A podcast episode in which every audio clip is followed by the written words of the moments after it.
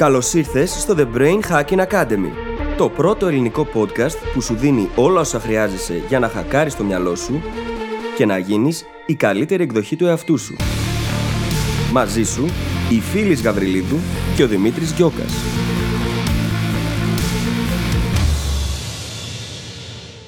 Γεια σου Brain Hacker και καλώς ήρθες στο 42ο επεισόδιο του The Brain Hacking Academy.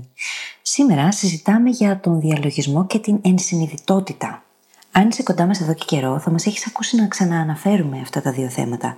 Ήρθε η ώρα λοιπόν να συζητήσουμε για αυτά εκτενώς. Καταρχάς θα μάθεις τι είναι ο διαλογισμός και η ενσυνειδητότητα. Θα συζητήσουμε και λίγο για ποιο λόγο είναι παρεξηγημένος σε πάρα πολλές περιπτώσεις και θα δούμε μερικές πρακτικές τις οποίες μπορείς να υιοθετήσεις έτσι ώστε να βάλεις το διαλογισμό σιγά σιγά στη ζωή σου χωρίς να πιεστείς. Σίγουρα δεν είναι το πιο εύκολο πράγμα να πω ότι ξεκινάω σήμερα και κάνω μία ολόκληρη ώρα διαλογισμό. Όχι, αυτό δεν γίνεται. Και δεν θέλουμε να το κάνεις έτσι. Θα εκμεταλλευτούμε λοιπόν τις μήνυ συνήθειες που έχουμε συζητήσει παλιότερα και θα δούμε με ποιον τρόπο μπορείς να φέρεις το διαλογισμό στη ζωή σου έτσι ώστε να αντλήσεις όλα του τα ωφέλη και να δεις τα πράγματα σιγά σιγά να αλλάζουν. Λοιπόν, δεν θα σε απασχολήσω άλλο. Σου εύχομαι καλή ακροασή και τα λέμε στην άλλη πλευρά. Καλησπέρα, φίλης. Καλησπέρα, Δημήτρη. Τι κάνεις; Δεν απαντώ. Περιμένω να δω τι διαφορετική απάντηση θα πεις σήμερα. Δεν απαντώ. Ξέρεις, no comment. με, μετά από τόσα συνεχόμενα επεισόδια διαφορετικές απαντήσεις, μπορούμε να ξαναπούμε Καλά είμαι, ξέρεις. Δεν απαντώ. θα σας πω εγώ λοιπόν τι κάνει. Φίλης είναι πάρα πολύ καλά. Ναι, καλά, καλά τα λέει ο συνεργάτης εδώ. Και εγώ είμαι πάρα πολύ Αλλά δεν καλά. απαντώ. Αν σας ενδιαφέρει δηλαδή. Εμένα με ενδιαφέρει, πες μου γι' αυτό. Τίποτα. Γιατί είσαι τόσο καλά. Όλα μια χαρά. Ξέρεις, έχω καταφέρει πλέον και ασχολούμαι με όλα αυτά που θέλω. Το podcast μας προχωράει δυναμικά. Είμαστε σήμερα στο επεισόδιο 42. Όπα. 42. 42. 42, πω πω παιδιά. Κοντεύουμε το χρόνο, ε. Μμμ. Λοιπόν, ποιο είναι λοιπόν το θέμα του σημερινού μας επεισοδίου; Για να μην το Το αργήσουμε. θέμα του σημερινού μας επεισοδίου είναι ο διαλογισμός, η ενσυνειδητότητα και το να είσαι παρόν στο τώρα. Μμμ. Και το να είσαι παρόν στο τώρα με την ενσυνειδητότητα έχουν πάρα πολύ μεγάλη συσχέτιση. Και εννοείται και ο διαλογισμός. Ο διαλογισμός είναι, ας πούμε, κάτι περισσότερο σαν ένα εργαλείο που μας βοηθάει να φέρνουμε στη ζωή μας αυτή την ενσυνειδητότητα, το mindfulness που λέμε. Ναι. Μια πρακτική, αν όχι εργαλείο. Είναι μια πρακτική και εργαλείο. Εγώ θεωρώ ότι είναι και τα δυο. Και μπορεί να μας βοηθήσει πραγματικά να φέρουμε πολύ περισσότερη ενσυνειδητότητα στη ζωή μας. Πράγμα το οποίο σημαίνει ότι γίνεται και η ζωή μας πολύ πιο αρμονική, ήρεμη. Βλέπουμε τα πράγματα τελείως διαφορετικά. Και μπορεί να φέρει πολύ περισσότερη ηρεμία. Να μας βοηθήσει να διαχειριστούμε το άγχος. Θα τα συζητήσουμε αυτά και λίγο αργότερα, πιο αναλυτικά. Ναι. Είναι όμως κάτι το οποίο πολλές φορές είναι παρεξηγημένο από τους ανθρώπους. Ναι. Ο διαλογισμός ειδικά. Άντε, η ενσυνειδητότητα πάει και έρχεται. Ο διαλογισμός όμως, ε, όταν ακούμε διαλογισμό, πολλές φορές σκεφτόμαστε βουδιστές μοναχούς κάπου στο Θιβέτ με τις πορτοκαλί τους ρόμπες να διαλογίζονται με τις ώρες. Ναι. Και δεν είναι αυτό το πράγμα ο διαλογισμός μόνο. Και- είναι πολλά πράγματα. Και εκτός από τη λάθος εικόνα για το πώς μοιάζει ο διαλογισμός, θεωρώ ότι υπάρχει και πολύ μεγάλο εισαγωγικά στίγμα ότι είναι κάτι, ξέρεις, που το κάνουν ε, περίεργα τυπάκια. Καταλαβαίνεις πώς το λέω. δεν θεωρώ εαυτόν περίεργο τυπάκι. Ή- δεν ξέρω ο- εσείς τι λέτε. Και αυτό είναι όλο το νόημα, έτσι, ότι δεν είναι Ναι. κάτι που το κάνουν περίεργα τυπάκια. Ειδικά στη σημερινή εποχή, σε όλο τον πλανήτη, ο, ο αριθμός των ανθρώπων που κάνουν διαλογισμό, που εξασκούν το διαλογισμό, έχει εκτοξευτεί. Και αυτό γιατί φαίνεται ότι έχει τεράστια ωφέλη για μας και στην καθημερινότητά μας και πιο μακροπρόθεσμα. Ναι. Έχει τεράστιο ωφέλη για την υγεία. Και για την ψυχική και για τη σωματική υγεία. Έτσι. Γιατί σκέψου ότι φέρνει το αντίθετο από αυτό που έχουμε μέσα στην καθημερινότητά μας. Εξισορροπεί το στρες, το άγχος. Πράγματα τα οποία παράγουν τοξίνες οργανικά. Και δεν τα θέλουμε. Θέλουμε να μπορούμε να τα διαχειριζόμαστε όσο το δυνατόν καλύτερα. Και ο διαλογισμός μας δίνει αυτό το όφελος. Το ότι πέφτει ακόμα και η αρτηριακή μας πίεση όταν κάνουμε διαλογισμό. Έχει φανεί από έρευνες. Και αυτό είναι πολύ μεγάλη υπόθεση. Σε μια σύγχρονη κοινωνία με πάρα πολύ γρήγορους ρυθμούς που όλοι τρέχουμε να προλάβουμε κάτι. και όλους κάτι μας κυνηγάει. Ναι. Και δεν είναι μόνο τα πλεονεκτήματα στην υγεία που είπε η φίλη, αλλά είναι και όλα τα πλεονεκτήματα στην παραγωγικότητα που έχουν παρατηρηθεί. Και να μην ξεχνάμε το πιο σημαντικό. Είπαμε ότι ο διαλογισμός είναι μια πρακτική που μας οδηγεί στο να ζούμε στο τώρα, στο presence, στο mindfulness. Και σε πάρα πολλά επεισόδια μέχρι σήμερα έχουμε πει πως το να ζούμε στο τώρα είναι απαραίτητο για να αποδεχτούμε τον εαυτό μας, για να δείξουμε ευγνωμοσύνη, για να πάρουμε την ευθύνη για τα πράγματα στη ζωή μας. Για, να, να απομνημονεύουμε πιο αποτελεσματικά. Ειδικά για να απομνημονεύουμε πιο αποτελεσματικά, για να μπορούμε να συγκεντρωνόμαστε. Για όλα αυτά πρέπει να είμαστε στο τώρα. Και ο διαλογισμός είναι μακράν η καλύτερη πρακτική για να μάθουμε να το κάνουμε αυτό πιο συστηματικά. Ναι. Κοίτα, χρειάζεται να είμαστε στο τώρα γιατί ο κόσμος τρέχει και πάντα θα τρέχει. Το θέμα είναι εμείς τι κάνουμε. Γιατί αν το μυαλό μας είναι μονίμως κολλημένο είτε στο παρελθόν είτε στο μέλλον, αδυνατεί να εστιάσει και μονίμως ζει υπό τον ζυγό του άγχους. Γιατί φαντάζεται είτε αυτά που έχουν συμβεί, είτε αυτά που θα συμβούν και τρέχει. Και μας αναγκάζει να τρέχουμε και εμείς μαζί του. Και τελικά δεν κοιτάμε γύρω μας, δεν βλέπουμε το τώρα. Δηλαδή Υπάρχει και όλο αυτό που έχουμε ξανασυζητήσει στο παρελθόν που λέγεται αρνητική δημιουργικότητα. Ναι, ναι. Το οποίο ενεργοποιείται τόσο εύκολα για τους περισσότερους ανθρώπους, αν όχι για όλους. Και μπορεί πραγματικά να μας φέρει εκτός ισορροπίας. Τη στιγμή που αν κοιτάξουμε γύρω μας, δηλαδή μπορεί να έχουμε σκεφτεί τα πιο παρανοϊκά σενάρια καταστροφολογίας, αν όμως κοιτάξουμε γύρω μας και εστιάσουμε σε αυτό που υπάρχει εκείνη την ώρα γύρω μας και μέσα μας και μπροστά μας, θα δούμε ότι δεν κινδυνεύουμε από απολύτως τίποτα. Ναι. Και αυτό από μόνο του έχει μια δύναμη. Και, και όχι μόνο, είναι κάτι που πρέπει να αποφεύγουμε γιατί το να καθόμαστε και να φοβόμαστε ειδικά για το μέλλον. Τις περισσότερες φορές σημαίνει ότι προσπαθούμε να δούμε πώς αντιμετωπίζαμε σήμερα κάτι που θα πρέπει να αντιμετωπίσουμε όταν είμαστε μια άλλη εκδοχή του εαυτού μας. Ναι. Εκτό αν είναι κάτι που κυριολεκτικά έρχεται σε 24 ώρες.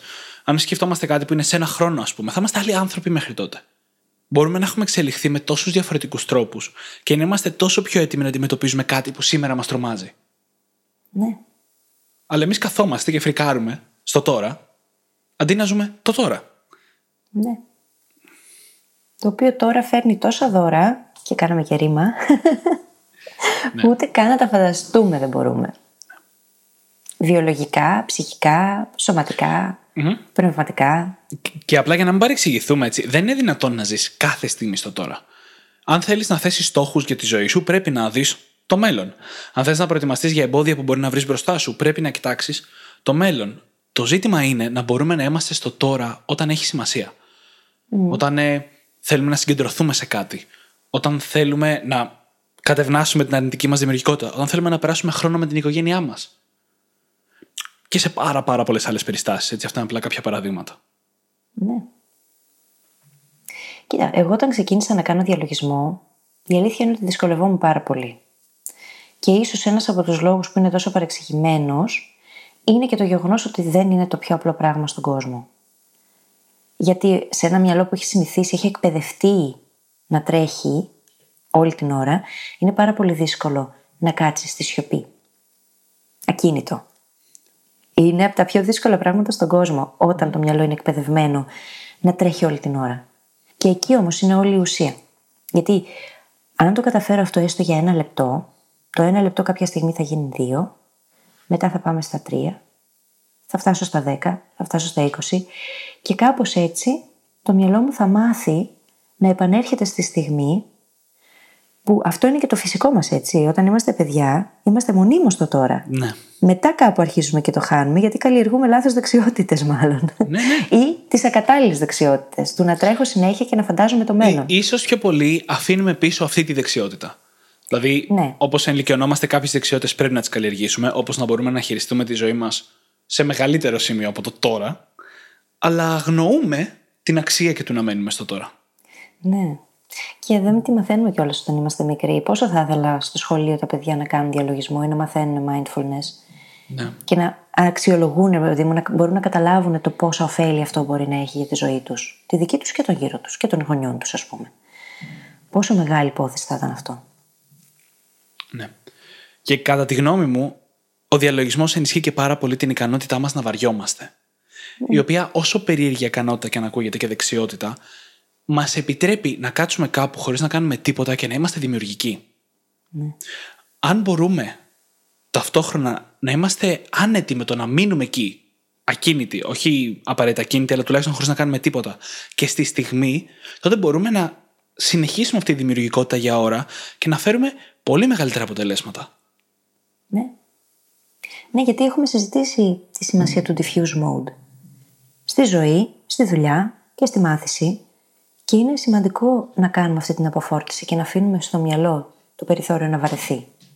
Γιατί μέσα από αυτή τη διαδικασία αρχίζουν και γίνονται τόσο ωραίες συνάψεις και τόσο ωραίοι συνειρμοί και μπορούμε και να απορροφήσουμε καινούργια γνώση και να γεννήσουμε καινούργιες ιδέες, να φανταστούμε πράγματα, να αφήσουμε ελεύθερη τη δημιουργικότητα και τη φαντασία μας.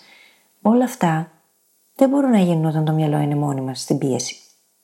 Χρειάζεται. Εξού και πολλές φορές οι άνθρωποι έχουν επιφυτίσει στην ώρα του διαλογισμού. ή την ώρα που κάνουν μπάνιο. Γιατί και χαλαρώνουμε απόλυτα. Δεν είναι τυχαίο το ότι οι ιδέες μας έρχονται εκεί. Ο διαλογισμός κάνει ακριβώς αυτό. Μας συνδέει με κάτι ανώτερο, ας το πούμε, που υπάρχει μέσα μας, τα ανώτερα επίπεδα ευφυΐας, διάνοιας, δημιουργικότητας, στα οποία δεν έχουμε πρόσβαση όταν είμαστε σε στρες. Και όταν το κάνουμε αυτό, τότε τα πράγματα αλλάζουν γιατί βλέπουμε τα πράγματα διαφορετικά. Ακριβώς έτσι είναι. Είναι, είναι και μια κατάσταση, αν θυμάμαι καλά, αλλάζει και τα κύματα του εγκεφάλου. Τη, ναι, ναι, ναι. τη συχνότητα στα κύματα του εγκεφάλου. Δηλαδή, είναι μια αρκετά πιο περίπλοκη βιολογικά διαδικασία από ό,τι φαίνεται όταν περιγράφεις το πώς μοιάζει, ας πούμε. Ναι. Ναι, και... από ναι. Β που είμαστε, κατεβαίνουμε σε Α και Θ κάποιοι, ναι. ανάλογα με το πόσο εξασκημένος και εξοικειωμένος ναι. είναι κανείς στο διαλογισμό.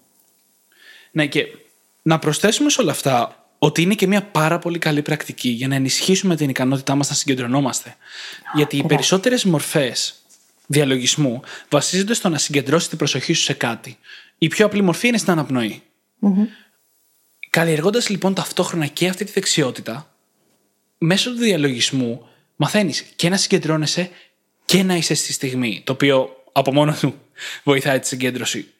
Είναι λοιπόν μια πάρα πολύ καλή πρακτική και για όσους δυσκολεύονται πολύ να μείνουν συγκεντρωμένοι σε κάτι, να ασχοληθούν με κάτι εκτεταμένο χρονικό διάστημα. Ναι. Και τα λοιπά. Και ακόμα και για εκείνους που δυσκολεύονται πάρα πολύ, υπάρχουν πράγματα, υπάρχουν εναλλακτικές. Δεν σημαίνει ότι χρειάζεται όλοι οι άνθρωποι να μάθουν να διαλογίζονται στη στάση του λωτού αναπνέοντας βαθιά. Μπορεί να γίνει με πολλούς τρόπους και θα το συζητήσουμε και αργότερα. Ναι, ναι. Σίγουρα όμως είναι κάτι το οποίο αξίζει κανείς να βάλει στη ζωή του. Γιατί αν μη τι άλλο, μπορεί να φέρει πολύ περισσότερη ηρεμία, να ενισχύσει τη συγκέντρωση, όπως είπε και ο Δημήτρης πριν. Και αυτό εδώ, σε αυτό το podcast, μας ενδιαφέρει πάρα πολύ. Γιατί δεν μπορούμε να πετύχουμε στόχους αν δεν μπορούμε καλά-καλά να εστιάσουμε. Έτσι. Είναι λογικο Το ένα συνδέεται με το άλλο άμεσα. Και μέσα από αυτή τη διαδικασία θα δούμε και το μυαλό μας να λειτουργεί τελείως διαφορετικά από ό,τι λειτουργούσε μέχρι Και αν ο διαλογισμός σας φαίνεται έτσι μια δύσκολη συνήθεια να φέρετε στη ζωή σας, να θυμίσω ότι ο Τιμ Φέρι που έχει πάρει συνεντεύξεις από εκατοντάδες πολύ επιτυχημένους ανθρώπους, η μία συνήθεια που βρήκε να την έχουν κοινή οι περισσότεροι από αυτούς ήταν κάποια μορφής πρακτική mindfulness. Κατά κύριο λόγο διαλογισμός. Ναι από όλες τις πιθανές συνήθειες, ακόμα και από την άσκηση, πιο συχνός ήταν ο διαλογισμός. Δεν είναι τυχαίο αυτό, γιατί κατά τη διάρκεια του διαλογισμού μπορεί κανείς να κάνει ακόμα και οραματισμό. Και έχουμε πει ξανά πως το μυαλό δεν μπορεί να ξεχωρίσει ανάμεσα σε φαντασία και πραγματικότητα. Για να μπορέσουμε όμως να πετύχουμε τον οποιονδήποτε στόχο εμείς έχουμε θέσει, χρειάζεται πρώτα και πάνω απ' όλα να μπορούμε να τον οραματιστούμε και όχι μόνο αυτό, να μπορεί το σώμα μας το ίδιο και ο εγκέφαλος να βιώσουν την εμπειρία του πώς θα ήταν να έχουμε πετύχει αυτό το πράγμα. Γιατί αν δεν το έχουμε ζήσει βιολογικά, είναι πολύ δύσκολο να ανοίξει η ζώνη άνεσης και να μπούμε σε εκείνη την ταυτότητα, σε εκείνη την εκδοχή του εαυτού μας που μπορεί να το έχει αυτό το πράγμα. Είναι λοιπόν πάρα πολύ σημαντικό το να μπορούμε να επικεντρωθούμε στις σκέψεις μας ή στην απόλυτη ησυχία, στη σιωπή ή στην αναπνοή μας για αρκετή ώρα για να μπορούμε να κάνουμε και αυτού του τύπου τον οραματισμό. Ναι, ναι. Αν και προσωπικά, να ξέρεις, θεωρώ ότι ο οραματισμός και ο διαλογισμός θα έπρεπε να θεωρούνται διαφορετικά. Γιατί πολλές φορές ο οραματισμός σημαίνει ότι οραματίζεις σε μια κατάσταση που δεν είναι το τώρα. Μα είναι διαφορετικά. Απλά ο οραματισμός είναι Μοιάζουν κάτι όμως που μπορείς πάρα να πολύ, κάνει. έτσι. Φυσικά. Απλά ο οραματισμός είναι κάτι που μπορείς να κάνεις εν μέσω διαλογισμού και ακριβώς επειδή εκείνη την ώρα ο εγκέφαλος εκπέμπει σε κύματα Α ή σε Θ ακομα είναι πολύ εύκολο να επηρεάσεις μέσα από αυτό το υποσυνείδητό σου. Πράγμα το οποίο σε κύματα Β, όπως είναι Ναι. αυτά στα οποία είμαστε εμείς τώρα, γιατί είμαστε σε εγρήγορση, δεν μπορεί να γίνει. Τώρα είμαστε στο συνειδητό. Μία τεχνική που ένας φίλος συγκεκριμένα έκανε πάρα πολύ αποδοτικά και την είχε μοιραστεί μαζί μου κάποια στιγμή ήταν ότι το βράδυ, ακριβώς πριν κοιμηθεί, που το μυαλό μπαίνει σε Α και σε Θ από μόνο του, καθόταν και οραματιζόταν την επόμενη μέρα τι θα έκανε με το που ξυπνήσει. Δηλαδή θα σηκωθώ, θα πάω στην τουαλέτα, αυτό θα μοιάζει έτσι, έτσι και έτσι, θα γυρίσω, θα κάτσω στον υπολογιστή και θα κάνω αυτό για να έρθω πιο κοντά στους στόχους μου και οραματιζόταν όλη τη διαδικασία. Και αυτό τον βοηθούσε τόσο πολύ που το πρωί δεν υπήρχε καν αμφιβολία αν θα το κάνει, καν ψήγμα αναβλητικότητας.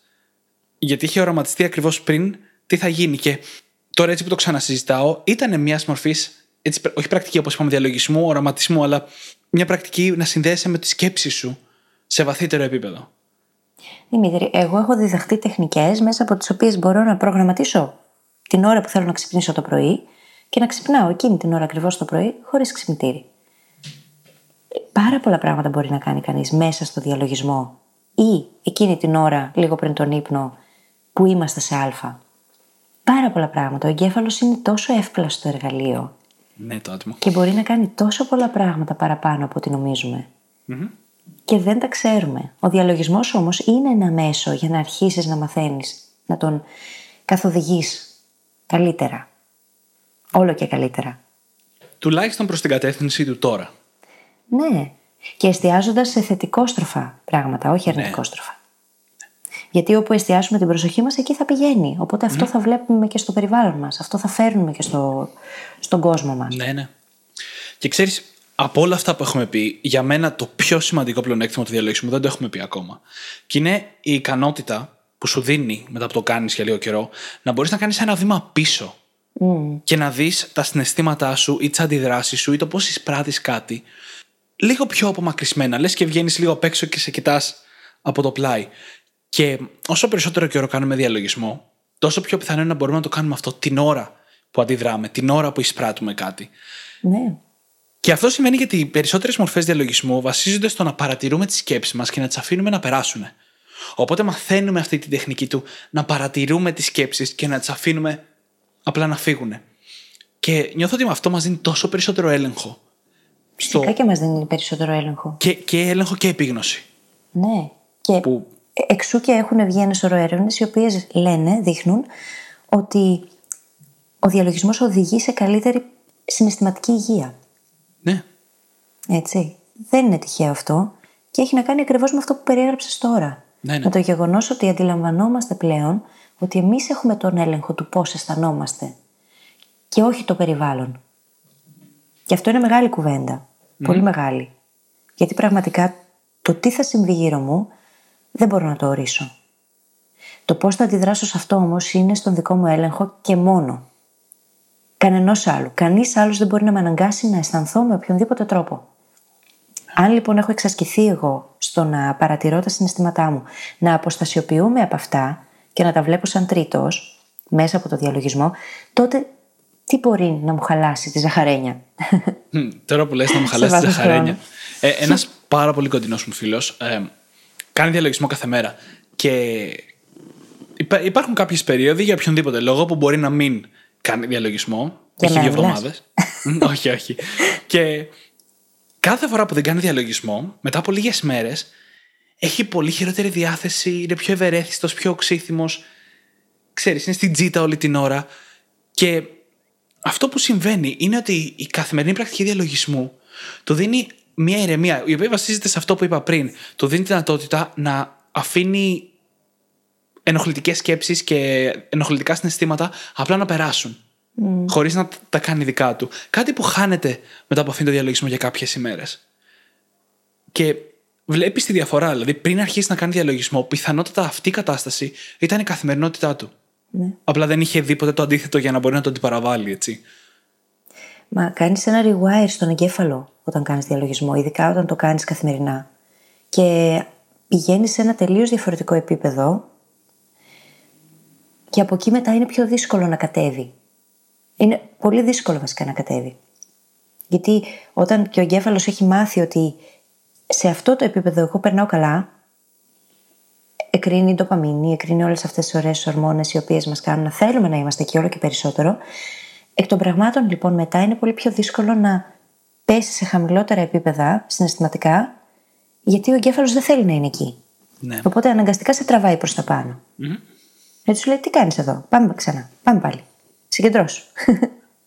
Τώρα σκεφτόμουν την κουλτούρα με την ε, λήψη ψυχεδελικών φαρμάκων που εμφανίζεται σιγά σιγά ανά τον πλανήτη, καθώς αυτά τα φάρμακα μπορούν.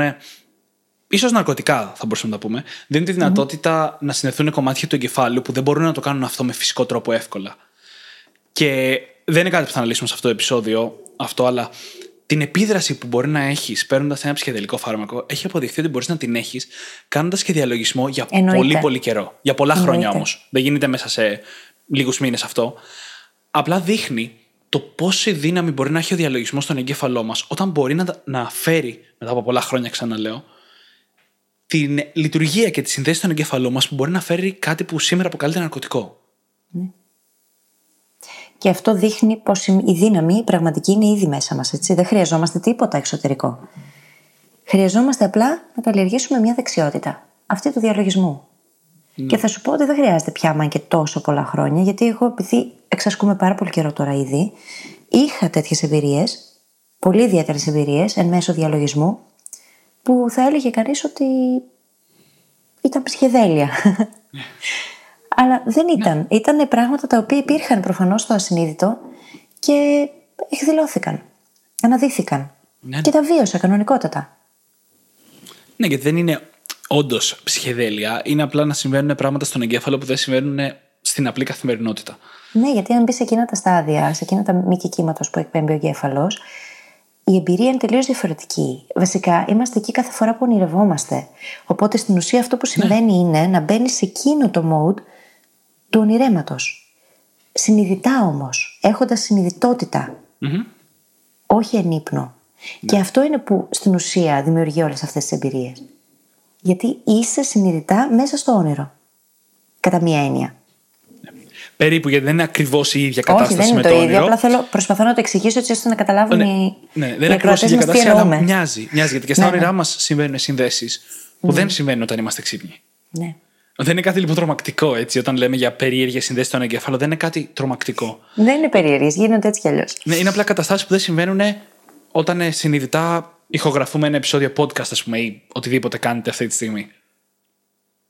Πάμε τώρα, για να προχωρήσουμε και λίγο παρακάτω, να περιγράψουμε το πώς μοιάζει η βασικότερη μορφή διαλογισμού, που είναι και αυτή που θα προτείναμε σε οποιονδήποτε θέλει να ξεκινήσει το διαλογισμό.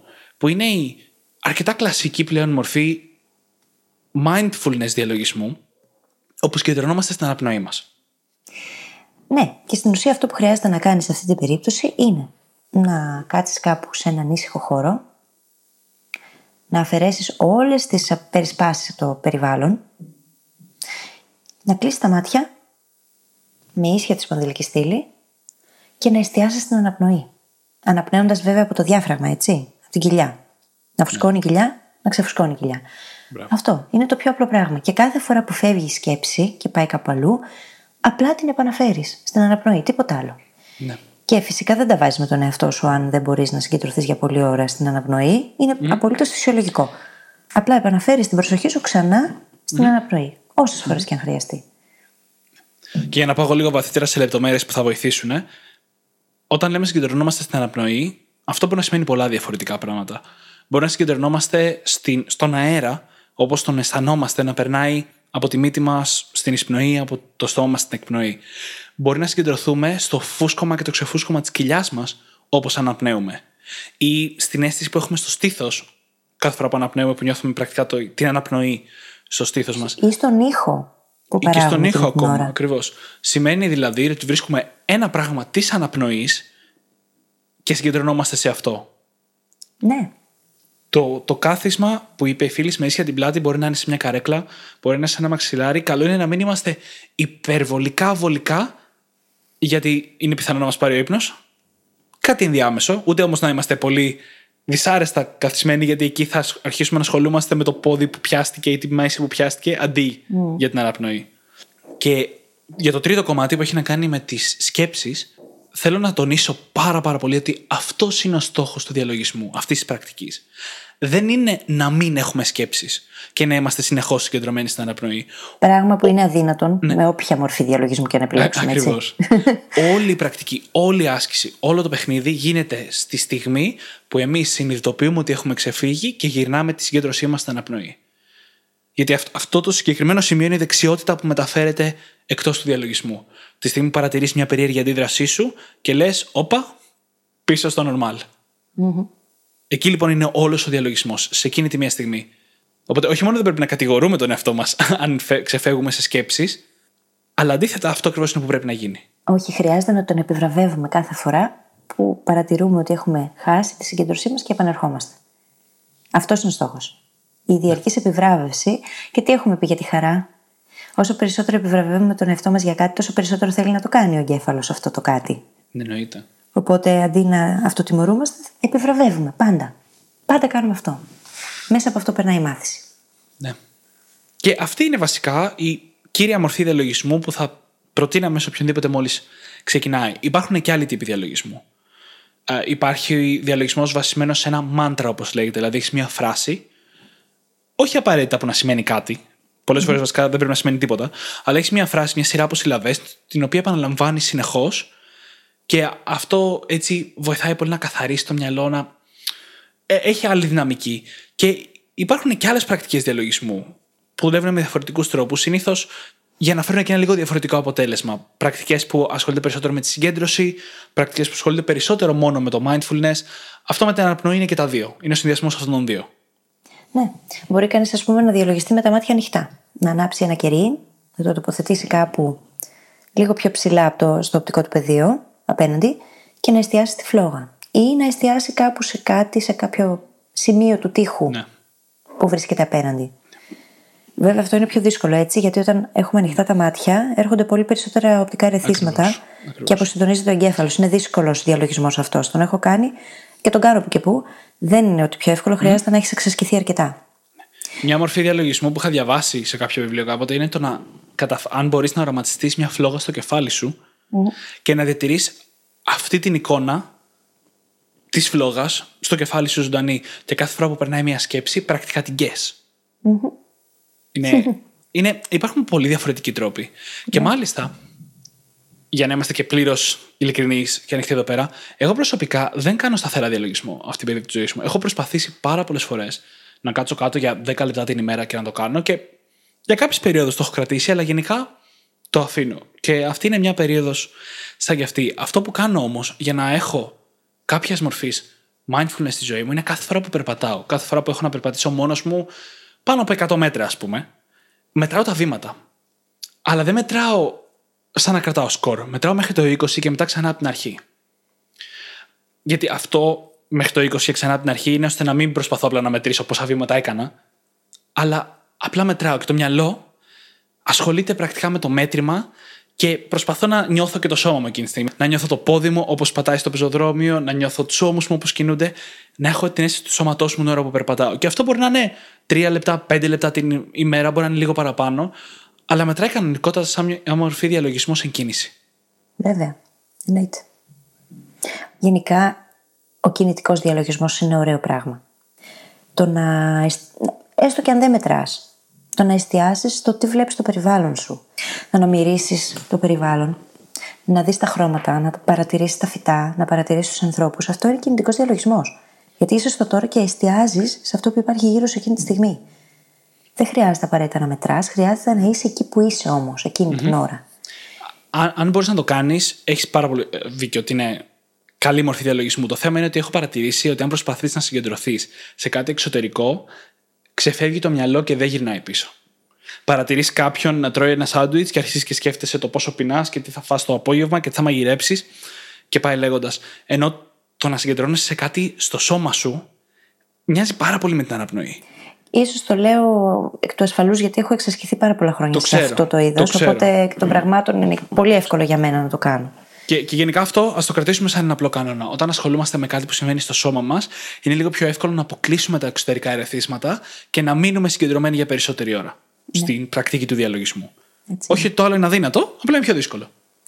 Ναι, αλλά είναι ένα θεμητό σημείο για να φτάσει κανείς. Είναι ένας ωραίος στόχος να φτάσεις Ναι, ναι, εκεί. ναι, είναι πράγματι. Και πριν πάμε να δούμε ακριβώς το πώς να ξεκινήσει κανείς το διαλογισμό με λίγο πιο συγκεκριμένες τεχνικές, θέλω να πω ότι υπάρχουν και αρκετά διαφορετικές πρακτικές που ξεφεύγουν πλέον από την έννοια του διαλογισμού, αλλά γίνονται πρακτικές του να είσαι στο τώρα. Από την προσωπική μου εμπειρία, ας πούμε, η έντονη άθληση το έχει αυτό. Πραγματικά πηγαίνετε και τρέξετε ένα sprint και μετά τα 100 μέτρα, το μόνο που θα σκέφτεστε στη ζωή σας είναι η αναπνοή. Και αυτό έχει μια πάρα πολύ μεγάλη δύναμη του να είσαι στο τώρα. Ξαφανίζονται όλα. Ή ας πούμε μια περίοδο που έκανα kickboxing. Κάθε φορά που παλεύεις με κάποιον και κινδυνεύεις να έρθει μια μπουνιά στο πρόσωπο, πιστέψτε με, δεν σκέφτεσαι τίποτα άλλο. Ε, ζούσα ακριβώς το ίδιο όταν μάθαινα κουνγκ-φου. πραγματικά. πραγματικά. Δε- Ναι. Είναι, είναι πρακτικές που σε αναγκάζουν να είσαι στο τώρα. Και έχουν και αυτές αντίστοιχη δύναμη με το διαλογισμό σε αυτό το κομμάτι, στο να είσαι στο τώρα. Και συγκεντρωμένος επίσης, ε, για την μπουνιά. Σε Σημείωση. Ε, για μένα ήταν τα βάρη κάτι τέτοιο στο γυμναστήριο. Αλλά βάρη μιλάμε ότι να φορτώνεις πράγματα, όχι αυτά Για που μένα κάνουν ούτε καν συνήθως οι ποτέ. γυναίκες. Για μένα ούτε καν. Δεν είναι Εμένα μορφή μου αρέσει διαλογισμού. αυτό. Δεν, δεν καταφέρει να με κρατήσει συγκεντρωμένο. Αυτό Κι εννοώ ούτε όμως, καν. όταν ας πούμε το, το να είχα την μπάρα μπροστά μου με 85 κιλά φορτωμένη, αν δεν ήμουν παρούσα στη στιγμή, θα έκανα κάτι λάθος, θα τραβιόταν ο σπόνδυλο, θα... κάτι θα δημιου... Δεν μπορείς να μείνει είσαι συγκεντρωμένος εκείνη την ώρα, γιατί είναι επικίνδυνο. Είναι Θες δεν θες, πρέπει να. Και γενικότερα αυτού του τύπου οι ασκήσεις που περιλαμβάνουν μετά και πιο ενεργητική κίνηση. Είναι πολύ έντονη άσκηση. Ναι. Θες δεν θες, είσαι εκεί. Γιατί αν δεν είσαι, θα δημιουργήσεις πρόβλημα στον εαυτό σου. Ή, ή μια άλλη πρακτική, είχαμε μιλήσει για αυτήν στο επεισόδιο για το journaling, είναι το να γράφεις ένα journal εκτεταμένα. Όχι να απαντάς στην ερώτηση τρία πράγματα για τα οποία είμαι ευγνώμων τόσο, όσο το να γράφεις εκτεταμένα για το τι νιώθεις και σκέφτεσαι εκείνη τη στιγμή. Η τεχνική του morning pages που είχαμε πει σε εκείνο το επεισόδιο κάνει ακριβώς αυτό. Γιατί κάθε πρωί γράφεις μια εκτεταμένη ποσότητα λέξεων, όπου μιλάς για σκέψεις, φόβους, ανασφάλειες που νιώθεις εκείνη τη στιγμή. Οπότε είναι και αυτό μια πρακτική που σε κρατάει στο τώρα. Στο μυαλό σου και όλα στο τώρα. Και σου επιτρέπει να παρατηρήσεις τη σκέψη σου. Και είναι και μία από τις αγαπημένες μου γιατί την κάνω κάθε μέρα. Νομίζω πως οι ακροατές μας μπορεί να απορούν και να λένε τι κάνει αυτή όλη μέρα, από τι προλαβαίνει να κάνει; Κι όμως, ξέρεις τι, θεωρώ προτεραιότητα το να κάνω journaling το πρωί. Το καταλαβαίνω. Αν δεν κάνω αυτό, δεν μπορώ να κάνω τίποτα άλλο. Έχει προγραμματιστεί το μυαλό μου έτσι. Και είναι καλή προτεραιότητα το να έχεις πρακτικές mindfulness στη ζωή σου. Είναι Κάνεις μια καλή διαλογισμό. πρωινή ρουτίνα, έτσι. Ναι, ναι. Επόμενο επεισόδιο νομίζω θα είναι αυτό. Κάνεις διαλογισμό, γράφεις long form έτσι στο journal σου. Όλα αυτά σου δίνει τη δυνατότητα να έρχεσαι και σε σύνδεση με τον εαυτό σου. Να μαθαίνεις να είσαι στο τώρα και κυριολεκτικά σε κουρδίζουν για το υπόλοιπο της ημέρας. Και όχι κουρδίζω με την έννοια σου δίνουν ενέργεια, αλλά με την έννοια να ασχολείσαι μέσα στη μέρα με αυτά που έχουν αξία για σένα. Και που είναι σε συνέργεια με τους στόχους σου. Και τι πιο ωραίο. Ο στόχος είναι το self-awareness, έτσι, η αυτεπίγνωση. Αν έχουμε αυτεπίγνωση, είναι πολύ δύσκολο να μας βγάλει οτιδήποτε εκτός ισορροπίας. Και έχουμε και έλεγχο του τι επιτρέπουμε στον εαυτό μας να αισθανθεί ή όχι. Βασικά, έχουμε έλεγχο του πώς αντιδράμε στα πραγματα Και αυτό είναι πάρα πολύ σημαντικό στη ζωή. Ναι. Γιατί αν άγομαι και φέρομαι με βάση αυτό που ο Δημήτρης αποφασίζει για μένα, τότε δεν έχω καμία επίγνωση και κανέναν έλεγχο του ίδιου μου του εαυτού. Μονίμως κάτι έξω από μένα καθορίζει εμένα. Ναι. Και δεν θα πρέπει κανείς μας να ζει έτσι. Να είναι υποχρεωμένος να ζει έτσι τουλάχιστον. Συμφωνώ απόλυτα. Και δεν είναι καν το να ζεις με αυτό που ο Δημήτρης θέλει από εσένα. Το να ζεις με αυτό που η φίλη πάει να κάνει αυτόματα χωρίς μια πρακτική που να τη συνδέει με το βαθύτερο είναι της, είναι από μόνο της πρόβλημα. Ναι. Χωρίς χωρίς κανέναν εξωτερικό, χωρίς κανένα Δημήτρη στην εξίσωση. Ναι. Γιατί δεν έχει αυτό παρατηρηθεί και δεν έχει εντοπίσει ποια προγράμματα τρέχουν αυτόματα από πίσω και την αναγκάζουν να κάνει πράγματα τα οποία δεν θα ήθελε. Αν το έχει ψάξει λίγο παραπάνω. Και γι' αυτό και στο επόμενο επεισόδιο για τις πρωινές ρουτίνες, παρόλο που δεν είναι απαραίτητο να τα κάνουμε όλα όπως κάνει η φίλης, είναι πολύ σημαντικό να υπάρχει μία πρακτική mindfulness το πρωί. Μία. Μπορεί να είναι journaling, μπορεί να είναι διαλογισμός, μπορεί να είναι μια μορφή έντονη άσκηση ακόμα, πραγματικά. Θα μπορούσε να αρκεί αυτό, αλλά είναι καλό να υπάρχει κάτι. Ναι. Συν ότι αυτό κάποια στιγμή προγραμματίζει και τον εγκέφαλο για την υπόλοιπη μέρα, έτσι.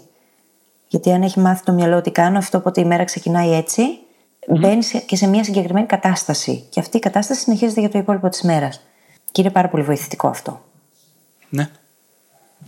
Πάμε λοιπόν τώρα να δούμε κάποιες πρακτικές συμβουλές και τεχνικές για κάποιον που θέλει να ξεκινήσει. Όχι. Προσπαθεί να σπάσει το μοτίβο λίγο υπερβολικά, μου φαίνεται. λίγο, λίγο. Έτσι λίγο.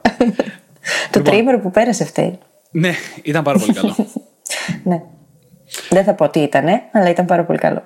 Συνέχισε, Δημήτρη. Λοιπόν, δεν θα σας εκπλήξουμε λέγοντας ότι πρέπει να ξεκινήσουμε με μικρά βήματα. Έτσι, ε, είμαι ο πρώτος άνθρωπος που σας μιλήσει για αναβλητικότητα. Είπα ότι δεν κάνω το διαλογισμό μου κάθε μέρα και η αλήθεια είναι ότι το να αρχίσω τώρα από το πουθενά να κάθομαι 10 με 20 λεπτά κάθε πρωί να κάνω διαλογισμό μου φαίνεται δύσκολο. Είναι βουνό. Το να κάτσω 2 λεπτά ακούγεται πιο εύκολο κάθε πρωί. Ναι, αλλά θα σου πούνε τώρα οι ακροατές μας δύο ίσον τίποτα.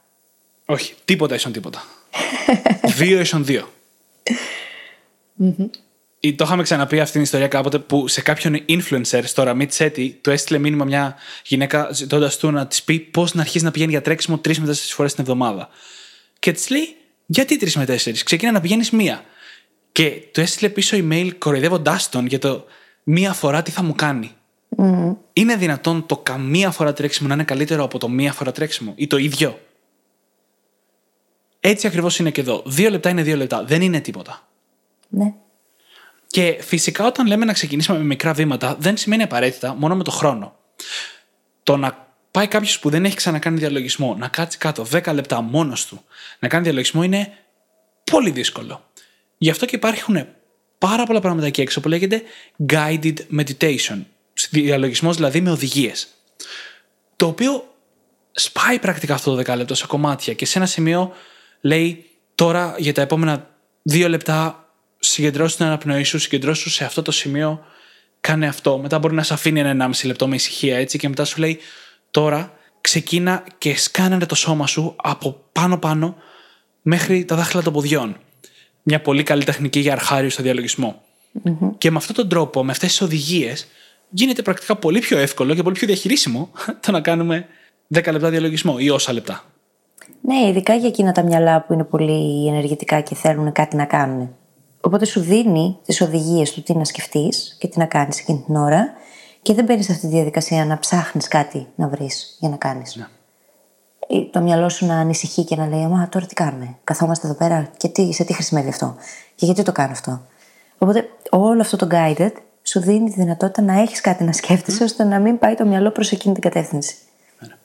Οι περισσότεροι άνθρωποι που ξέρω που κάνουν σταθερά διαλογισμό ξεκινήσανε με guided και μετά από κάποιο καιρό που νιώσαν πλέον άνετοι με τη διαδικασία, αφήσανε τον guided και άρχισαν να κάνουν τα δεκάλεπτά τους μόνοι τους. Και εγώ μία από αυτούς είμαι. Ακριβώς. Δεν είναι ότι δεν είναι ήταν κακό. φυσικό, μου ήταν πάρα πολύ δύσκολο όταν ξεκίνησα. Δε, ούτε καν να σκεφτώ δεν μπορούσα ότι τώρα θα κάτσω να κάνω διαλογισμό. Ναι. Πάρα πολύ δύσκολο. Και είναι αυτό γιατί άμα έχεις συνηθίσει το μυαλό σου να τρέχει, δυσκολεύεσαι πάρα πολύ να σταματήσεις και να εστιάσεις. Από τότε όμως που άρχισα να το κάνω, βελτιώθηκαν τα πάντα, έτσι. Βελτιώθηκε η μνήμη μου πάρα πολύ, η συγκέντρωσή μου πάρα πολύ. Έμαθα να ακούω καλύτερα τους συνομιλητές μου. Βελτιώθηκαν οι σχέσεις μου. Βελτιώθηκε η δουλειά μου. Βελτιώθηκε η σχέση μου με τον ίδιο μου τον εαυτό, που από εκεί ξεκινούν όλα, είναι η αλήθεια. Ε, Δεν υπάρχει κάποιος τομέα στη ζωή μου που να μην επωφελήθηκε από το διαλογισμό που έβαλα στη ζωή μου. Και τώρα είμαι σε θέση να κάνω και μία ολόκληρη ώρα διαλογισμό. Αν με παίρνει χρονικά. Μην τα λες αυτά, ακούγεται τρομακτικό ακόμα και σε μένα. Συγγνώμη. Αλλά έτσι είναι, τι να κάνω. Τρομακτικό. Αφού μπορώ. Ηρέμησε. είναι πάρα πολύ ενδιαφέρον. Υπάρχουν, Ναι, είναι. τώρα που είπες μία ώρα, υπάρχουν διαλογισμοί που νομίζω λέγεται vipassana διαλογισμο ο οποίος είναι μια μορφή διαλογισμού που είναι πολλή ώρα, π.χ. μία ώρα, και δεν κουνιέσαι καθόλου. Ναι, ναι. Η όλη διαδικασία είναι να μην κουνηθείς καθόλου. Παιδιά, μετά από 10 λεπτά το σώμα υποφέρει. Αλλά έχει από μόνο αρχίζεις του και μία. έχεις τικ, ε, νευρικές κινήσεις, ε, αρχίζεις και αισθάνεσαι μια ανησυχία γιατί όταν μένει ακίνητο το σώμα αρχίζουν και αναδύονται πράγματα από το υποσυνείδητο. Ναι. Και νομίζω ότι είναι το σώμα που αντιδρά, αλλά δεν είναι το σώμα. είναι κάτι άλλο. Ναι, και, και τη δεύτερη φορά που το κάνεις λένε ότι είναι συντριπτικά πιο εύκολο από την πρώτη. Ναι. Δηλαδή, η πρώτη φορά είναι η δύσκολη. Και φυσικά δεν είναι κάτι που προτείνω σε κανέναν να δοκιμάσει ή σαν πρώτη πρακτική ή κάτι τέτοιο, έτσι. Όχι, μην το κάνετε πρώτο-πρώτο. Δοκιμάστε άλλα πράγματα πρώτα. Λοιπόν, για τα guided meditation, υπάρχουν κάποιες εφαρμογές εκεί έξω. Βασικά υπάρχουν πολλές πλέον εφαρμογές εκεί έξω που ασχολούνται με το διαλογισμό. Κάποιες που εγώ έχω δοκιμάσει είναι το Headspace, το Calm και το Oak, όπως η αγγλική λέξη τη βελανιδιά, το οποίο είναι μάλιστα και δωρεάν. Και έχει κάποια βασικά guided meditations που μπορεί κανείς να δοκιμάσει. Και εκείνο που χρησιμοποιώ εγώ και είναι το αγαπημένο μου είναι το Insight Timer. Επίσης πάρα πολύ ωραίο. Και γενικότερα αυτές οι εφαρμογές, κάποιες από αυτές σου δίνουν τη δυνατότητα να πας και να ακούς ήχους της φύσης, για παράδειγμα. Αντί για guided meditations. Και να διαλογίζεσαι ακούγοντας τη θάλασσα. Ή τον αέρα που φυσάει μέσα από τα φύλλα. Ναι. Και αυτό είναι πάρα πολύ ωραίο για τους ηχητικούς τύπους. Για εκείνους που προτιμούν να ακούν για να μαθαίνουν. Ή για το οτιδήποτε άλλο. Μιας Για και τους μιλάμε τώρα για ακουστικούς αυτούς και του λέω ήχους. ηχητικούς. Μια μιας και μιλάμε τώρα για αυτούς τους ήχους, θέλω να μοιραστώ ένα άλλο εργαλειάκι που έχω χρησιμοποιήσει εγώ σε πάρα πολλές στιγμές, κυρίως δουλεύοντας, το Noisely. Έτσι λέγεται, με, με I στο τέλος. Θα το βρείτε στη σημειώση του επεισοδίου. Το οποίο σου επιτρέπει να φτιάξεις τη δικιά σου σύνθεση από ήχους σε εισαγωγικά της φύσης. Δηλαδή έχει βροχή, καταιγίδα, πουλιά να κελαϊδάνε, άνεμο, τη θάλασσα, ένα τρένο να περνάει, μια φωτιά να. ξέρεις, να κάνει τους ήχους της. Και μπορείς να φτιάξεις το δικό σου συνδυασμό και δημιουργεί ένα φανταστικό ηχητικό χαλί για να συγκεντρωθείς μέσα σε αυτό. Εγώ το έχω χρησιμοποιήσει πάρα πολύ για να δουλέψω, αλλά μπορώ να το φανταστώ άνετα να δουλεύει πάρα πολύ ωραία και σαν ένα μουσικό χαλί για το διαλογισμό. ναι, ναι. Όχι μουσικό, έτσι, ηχητικό χαλί. Ναι, ναι. Είναι τέλεια αυτά. Εγώ χρησιμοποιώ διάφορα κατά καιρούς. Βέβαια, τώρα πια μου αρέσει να μένω στη σιωπή. Πράγμα που αν μου το έλεγες πριν από πέντε χρόνια θα σου έλεγα δεν υπάρχει περίπτωση. Δεν μπορώ να το κάνω αυτό. Τώρα είναι από τα αγαπημένα μου πράγματα. Και μάλιστα την αποζητώ κιόλας στη σιωπή και την ησυχία. Ωραίο. Και ένα γκατζετάκι που θέλω να προτείνω εδώ ακόμα είναι το Muse. Το Ε, Muse φυσικά. είναι ένα. το να μην Muse προτείνεις είναι- και ένα gadget. Εννοείται. Εννοείται. Είναι. Πώς να το πω τώρα; Το βάζεις στο κεφάλι σου. Δεν είναι σαν κορώνα, φανταστείτε. Το γύρω, γύρω από το κεφάλι. δεν ξέρω πώς να το περιγράψω. το οποίο αυτό που κάνει είναι ότι διαβάζει τα, τα κύματα του εγκεφάλου. Δηλαδή, διαβάζει δηλαδή, τη λειτουργία του εγκεφάλου μας. Και μας δίνει έτσι ανατροφοδότηση για το πώς πάει ο διαλογισμός μας και το πώς πήγε στο τελο Μάλιστα, αν καταφέρουμε να καθαρίσουμε αρκετά το μυαλό μας και να μένουμε αρκετά ώρα σε, στην τέλεια κατάσταση του διαλογισμού, αρχίζουν και ακούγονται κάτι σαν πουλάκια να κελαϊδάνε. Το οποίο μάλιστα αποτελεί και μια πάρα πολύ καλή πρόκληση, γιατί δεν πρέπει να σε αποσπάσουν αυτά τα πουλάκια που κελαϊδάνε. Είναι ένα πάρα πολύ ωραίο εργαλείο, θα το βρείτε και αυτό στο σημείο του επεισοδίου, για όποιον το να χρησιμοποιήσει ένα γκατζεντάκι το κινητοποιεί περισσότερο. Ναι, είχαμε μια Στις διαφωνία πριν διαδικασίες. ξεκινήσουμε ότι εμένα δεν μου αρέσουν τα gadgets γιατί έχουμε ήδη τη δύναμη μέσα μας και δεν χρειαζόμαστε βοηθήματα. Γι' αυτό Όχι, το εγώ λέει τώρα. συμφωνώ. Απλά, απλά το τι κινητοποιεί τον καθένα είναι τελείως διαφορετικό. Ναι, εννοείται, εννοείται. Ε, εσένα σε κινητοποιείται να το κάνεις όσο πιο καθαρό γίνεται. Κάποιον άλλον το να αγοράσει ένα γκατζετάκι θα είναι αυτό που θα τον βάλεις στη διαδικασία. Ναι, βρε. Και- Συμφωνώ απόλυτα. Ό,τι μας βάζει στη διαδικασία είναι fair game. Είναι αποδεκτό. Ναι, γιατί το μέτριο που κάνεις είναι πάντα πολύ καλύτερο από το τέλειο που δεν κάνεις. Έτσι. Ορίστε. Διαδίδεται. Είπε ένας τύπος εκεί σε ένα podcast που ακούω τώρα τελευταία. Αχ. Τι ωραία που είναι αυτή η ατάκα. Γιατί έχει τόσο Είναι δίκιο. φανταστική αυτή η αυτός που το ατάκα. είπε. Δεν το Έχει είπα εγώ πολύ πρώτος, δίκιο παιδιά, αυτός που το ξέρετε, λέει κάπου το έχω ακούσει κι συνέχεια. εγώ. λοιπόν, Αλλά έτσι είναι, ρε παιδιά. το τελευταίο πράγμα που εγώ έχω σημειώσει να πούμε είναι και μιας μορφής συνδυασμός ανάμεσα σε αυτά που λέμε στο podcast όλο αυτόν τον καιρό. Και θεωρώ ότι ο καλύτερος τρόπος για να φέρουμε τη συνήθεια του διαλογισμού στη ζωή μας είναι να φέρουμε μια μίνι συνήθεια. Η μίνι συνήθεια που εγώ θα πρότεινα είναι κάθε πρωί να πρέπει να κάτσουμε κάτω, να ανοίξουμε την εφαρμογή της επιλογής μας, το διαλογισμό, και να πατήσουμε play στο guided meditation της ημέρας. Με το που κάνουμε αυτό, αν θέλουμε να σηκωθούμε και να φύγουμε, είναι κανονικότατα check για, το, για τη συνήθεια εκείνη την ημέρα. Να το μετατρέψουμε όμως αυτό σε smart goal, γιατί αυτό με το πρέπει μου χτυπάει εμένα έτσι κάπως πολύ αρνητικά. Έλα. Εύκολα. Ωραία. Θέλουμε να είναι και μετρήσιμο, να είναι και πρακτικό, ρεαλιστικό, να θέλουμε να το κάνουμε, να μπορούμε να το οραματιστούμε. Ωραία. Και να μπορούμε να το αξιολογήσουμε και χρονικά. Για τις επόμενες λοιπόν 21 μέρες, μέχρι βάλε μια ημερομηνία, κάθε πρωί με το που σηκώνομαι, βάζω δύο λεπτά και σε εναστότα χρόνο, έτσι. Βάζω δύο λεπτά την εφαρμογή. Έχω στο μυαλό μου ότι θα κάνω διαλογισμό για δύο λεπτά. Οπότε το μόνο που έχω να κάνω, πατάω play και μένω εκεί. Κάθε πρωί για τις επόμενες 21 μέρες. Για να δούμε. Μπορείτε να το κάνετε. Το σημείωσα για να το γράψω και αυτό στη σημείωση του επεισοδίου. Νομίζω ότι δώσαμε όλα τα τουλάχιστον βασικά εργαλεία που χρειάζεται κανείς για να ξεκινήσει με το διαλογισμό. Και καθώς είναι ένα από τα πιο περίπλοκα θέματα, συσσαγωγικά, όταν λέω περίπλοκα δεν είναι περίπλοκο, είναι όμως δύσκολο να το φέρουμε στη ζωή μας. Απαιτεί λίγο μεγαλύτερο βήμα και λίγο περισσότερη ίσως πειθαρχία στην αρχη από ότι κάτι άλλο. Είμαστε εδώ για να σας βοηθήσουμε σε ό,τι θέλετε. Θέλετε να μας στείλετε για να σας κρατήσουμε εμείς υπόλογους; Στείλτε μας. Θέλετε να σας βοηθήσουμε σε κάποιο πρόβλημα, σε κάποια απορία; Στείλτε μας ένα μήνυμα. Θα χαρούμε πάρα πολύ να διαβάσουμε τα μηνύματά σας και να βοηθήσουμε. Τέλεια. Και κάποια στιγμή θα χρειαστώ και εγώ τη βοήθεια όλων σας για να κάνω κανονικό διαλογισμό. Αλλά ό,τι κάνει ο καθένας έχει σημασία. Έχει σε μένα, Δημήτρη. Σε βοήθησα εγώ. Γι' αυτό είπα όλων μας και όχι τη φίλης, παιδιά, γιατί αυτό είναι επικίνδυνο. Ευτυχώς που δεν Λοιπόν. μένουμε στην ίδια πόλη, να ξέρεις. Ευτυχώς. Τουλάχιστον για κάτι τέτοια, ευτυχώς. λοιπόν, κλείνοντας λοιπόν το επεισόδιο, θυμίζω ότι μπορείτε να βρείτε τη σημείωση του επεισοδίου πάντα στο site μας στο brainhackingacademy.gr. Και θα σας ζητήσουμε επίσης να πάτε σε όποια εφαρμογή podcast έχετε βρει και μας ακούτε, Podbean, Stitcher, Overcast, Spotify, iTunes και να μας αφήσετε εκεί ένα φανταστικό πεντάστερο review γιατί πρώτον θα το διαβάσουμε στον αέρα για να ζηλέψουν όλοι σας οι φίλοι δεύτερον μας φτιάχνετε τη διάθεση πάντα και τρίτον βοηθάτε το podcast να ανέβει και να γίνει γνωστό σε ακόμα περισσότερο κόσμο. Τέλεια. Σας ευχαριστούμε πάρα πολύ που ήσασταν μαζί μας και σας ευχόμαστε καλή συνέχεια. Καλή συνέχεια!